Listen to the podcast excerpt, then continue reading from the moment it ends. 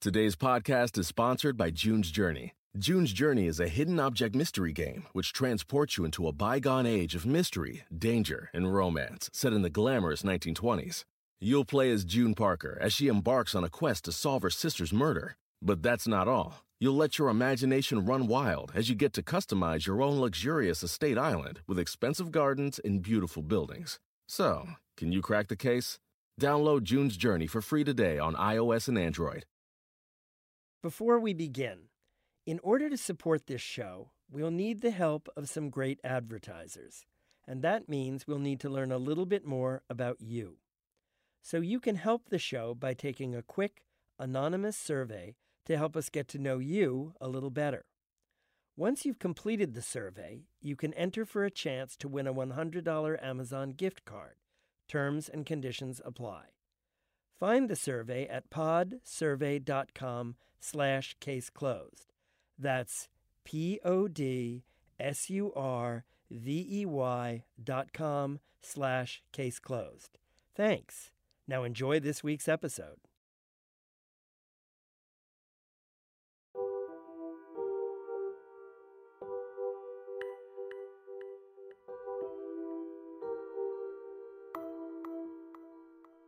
Welcome to Case Closed, a show about the times the bad guy didn't get away with it, the times the good guys discover exactly who the killer is, and how sometimes that's just the beginning of the story.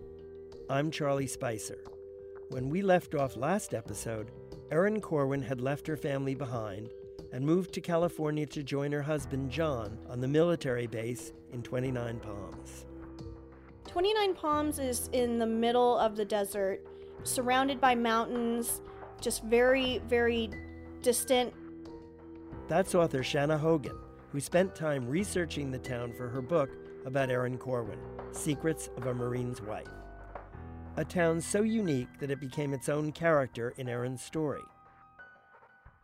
To understand what really happened, what Erin's life in California was like, who she met there, and where it all went so wrong, we have to understand the setting in which our story will unfold. And the first thing you have to know about that setting is just how remote it is. 29 Palms is 142 miles east of Los Angeles, the last stop on Highway 62, which runs through the Mojave Desert. Very close to 29 Palms is Joshua Tree National Park, which takes up acres and acres of desert land. And People always talk about the beautiful, colorful sunsets. That's one of the defining things about the desert. So it's very beautiful, but extremely isolating.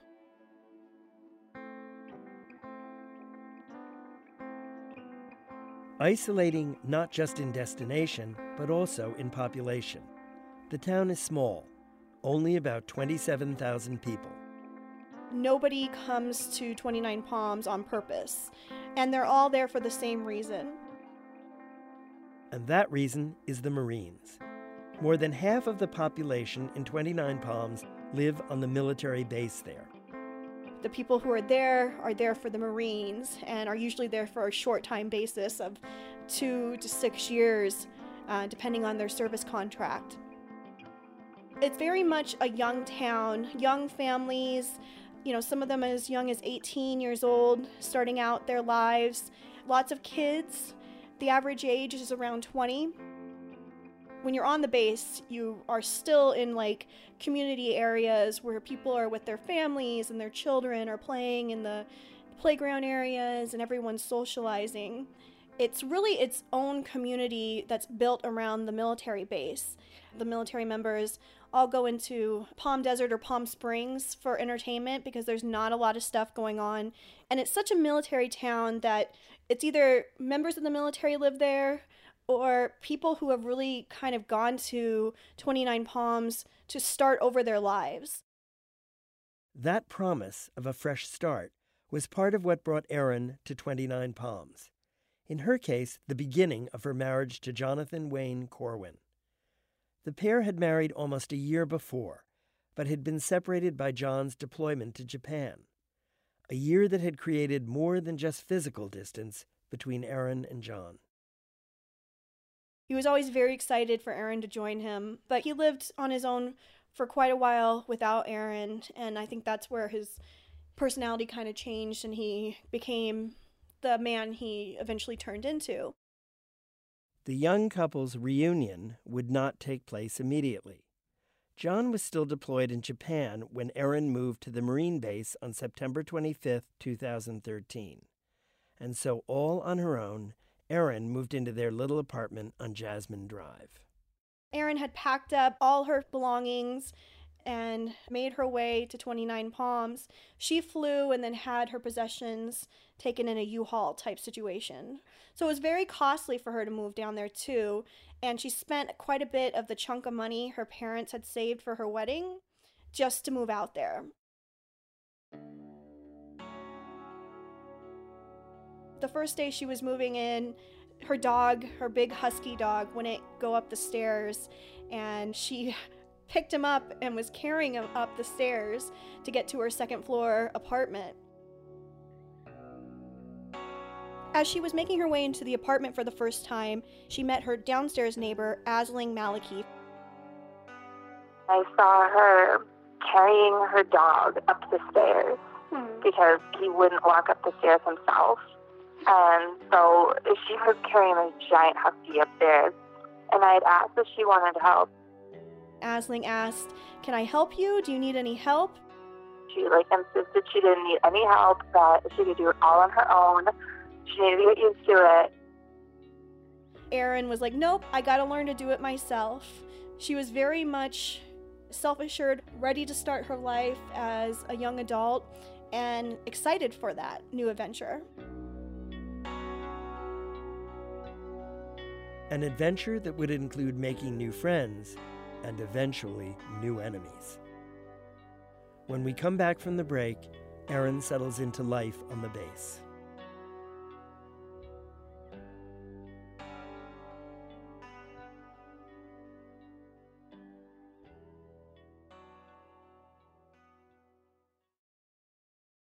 Case Closed is supported by the audiobook edition of Nine Perfect Strangers by Liane Moriarty.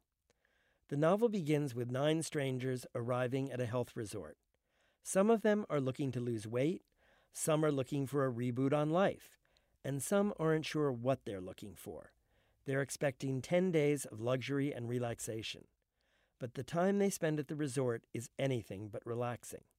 Soon, the guests have to decide whether to immerse themselves in all the resort has to offer or run while they can.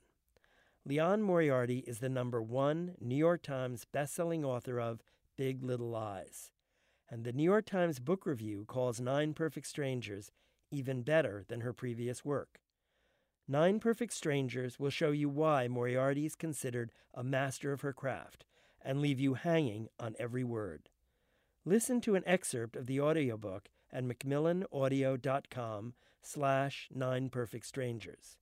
That's macmillanaudio.com slash nine perfect strangers.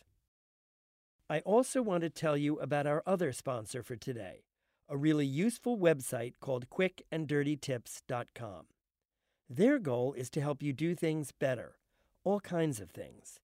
Quick and Dirty Tips publishes daily advice from leading experts in fields like fitness, health, parenting, and personal finance. Find answers to common writing questions with the help of Grammar Girl, or learn how to keep your emotions in check during life's challenges thanks to Savvy Psychologist. You can even get more organized with productivity tips from Get It Done Guy. Quick and Dirty Tips publishes in both article and podcast form, so you can read or listen. Simple as that. In 10 years on the web, Quick and Dirty Tips podcasts have been downloaded more than 300 million times. It's time to learn how to do things better. Find advice to simplify and enrich your life at quickanddirtytips.com. That's quickanddirtytips.com. Erin Corwin had moved herself into her new home on the Marine base in 29 Palms, California. As she was settling into this new life, her husband Jon returned from his deployment, and after a year of waiting, the young couple was finally ready to begin married life. That was a very emotional reunion. However, it was a little bit stifled because Jon's mom also came to 29 Palms to spend time with her son. So Erin was a little bit turned off by that because she didn't get to spend her first week with Jon alone. But after the mom left, they were able to really come together and move in and situate their house. They went shopping together, bought stuff for the apartment, got situated into life as a married couple for the first time. And so it was a very happy reunion. Erin was so thrilled to finally be with Jon and so excited to start her life as a young adult.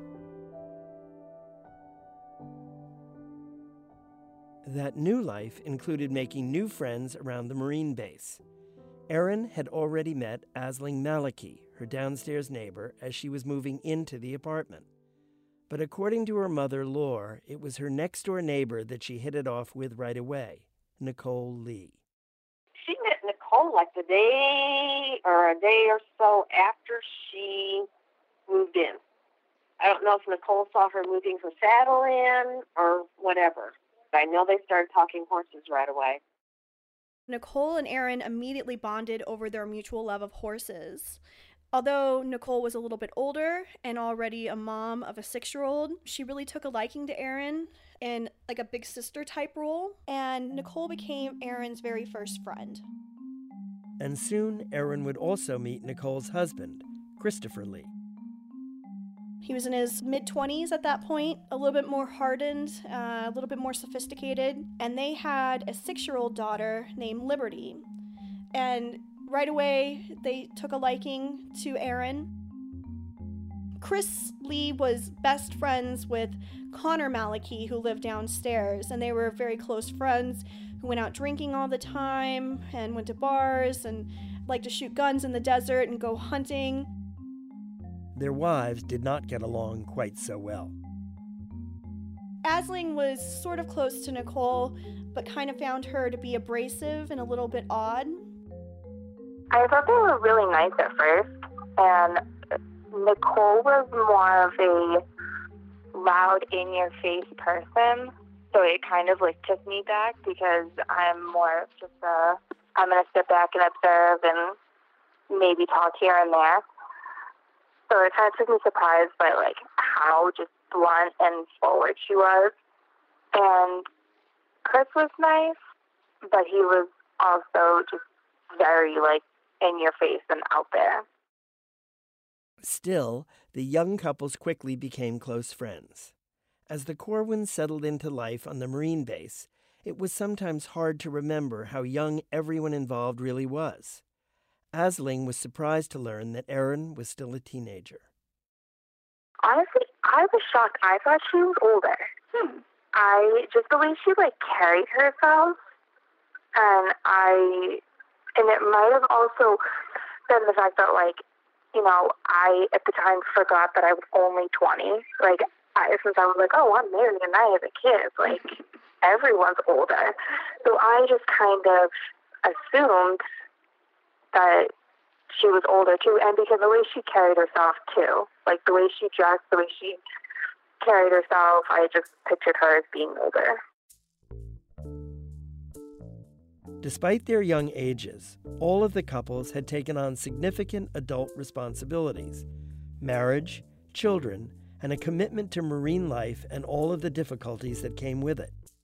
They leaned on each other for support, but they also liked to have a good time. Jon would come downstairs to like have drinks with Chris and um, Connor, and then Anne would come down too. And me and her would like sit on the stairs and talk. So yeah, we just kind of like slowly everyone started clicking together and just getting more comfortable and settled. You know, she talked about, you know, they would have cookouts together all the time and sometimes they would be up, you know, the couples be up the majority of the night and then they'd make breakfast together. I mean, it was the, the three couples.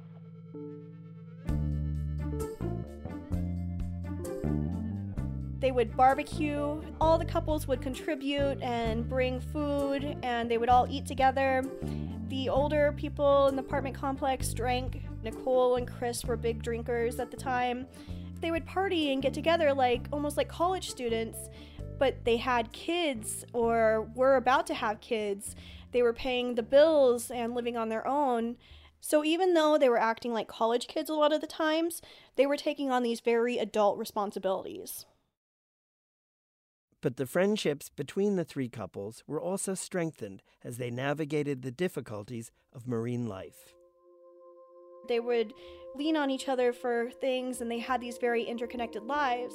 And the military wives also really depended on each other for help because their husbands were in the field for five days a month minimum.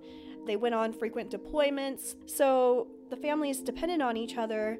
They would go to the grocery store together. If one of them was going off base for some reason, they would ask the other families, Can you get anything? Do you need to come with me? So it was very much a community in this little apartment complex.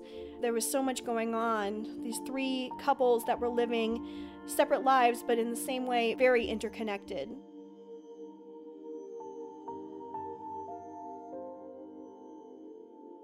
The warm feelings for the community Erin found herself living in did not stop with the adults. Erin had always loved kids and loved being around kids and always wanted to be a mom. Erin was especially good with Chris and Nicole Lee's six year old daughter, Liberty. Erin took a liking to Liberty right away and offered to babysit. And so Nicole really took advantage of that and would ask Erin to babysit all the time. Sometimes she would pay her, and then sometimes she would just leave Liberty with her. And Erin was not the only adult who found herself caring for Liberty. Nicole wasn't the most attentive mom. Nicole was a big football fan, and on Sundays, that was the day for her to watch football, and she had a rule that there were no interruptions, no mom time, and so if her daughter needed anything, she had to ask someone else. I would never knock someone on their parenting because I'm by no means a perfect parent. But I had Liberty at my door at 10, 30, 11 o'clock at night one night like by herself. She left their apartment and came downstairs, knocked on my door, and when I opened it, she's like, I don't know where my mom and dad are.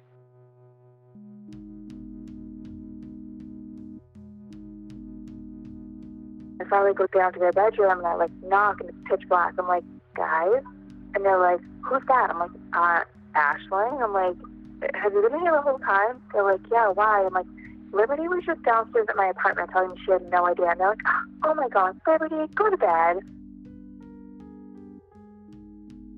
I'm like, all right, well, I'm leaving. They're like, okay. I'm like, does someone want to lock the door? Because, like, your five year old was just at my door.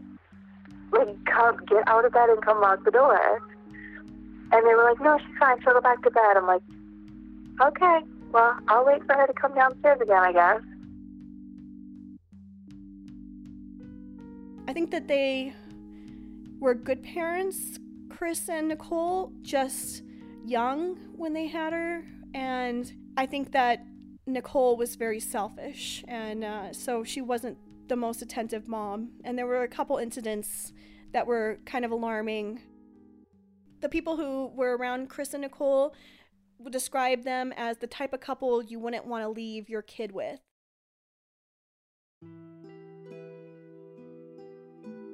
Parenting aside, this wasn't the first time the Lees' behavior had raised eyebrows.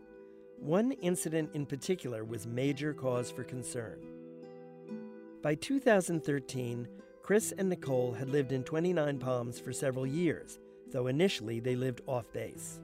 The way it works in the military, you can live on the base for free, or you can get a stipend and get your own apartment complex or house off base. And so for a while, the Lees didn't want to live on base, and so they rented an apartment complex a little bit outside of 29 Palms. And that was because Nicole couldn't stand the thought of being not near a Starbucks.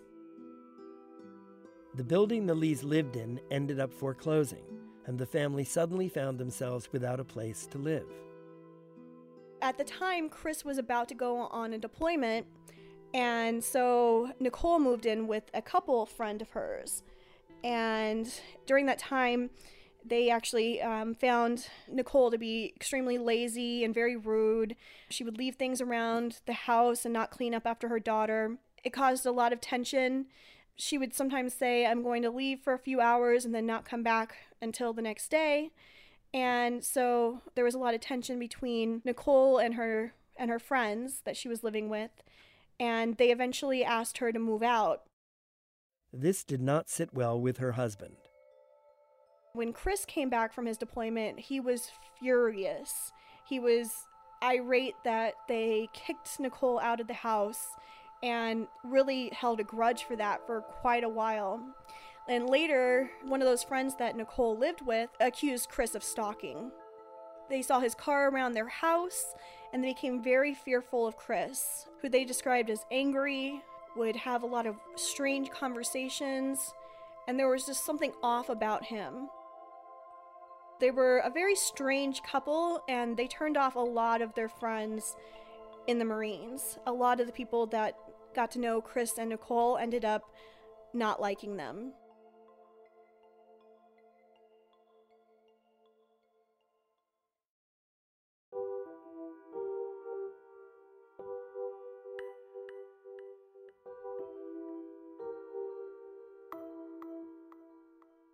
Chris and Nicole were two of the first friends Erin had made in 29 Palms. But soon, the turmoil that seemed to follow the Lees everywhere would make its way to the apartment complex on Jasmine Drive and leave everyone who lived there changed forever. Next time on Case Closed. When he first found out she was pregnant, he thought that this would be the thing that would bring them together and bond them again because they had been having so many troubles in the relationship the two of them were looking at each other and like just something didn't feel right. They started to have financial problems. I saw them kissing and I was like, oh my god. Do I say something? Do I just act like I didn't see this? Like, I had no idea what to do.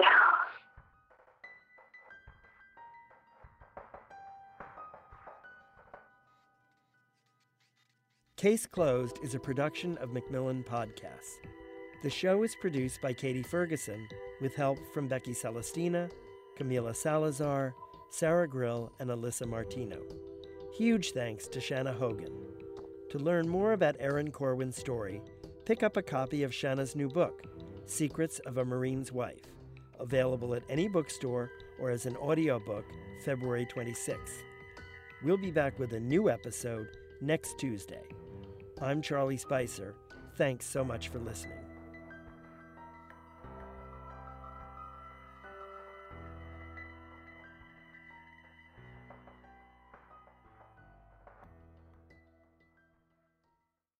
You can start your day off right. When you find a professional on Angie to get your plumbing right first. Connect with skilled professionals to get all your home projects done well. Visit Angie.com. You can do this when you Angie that.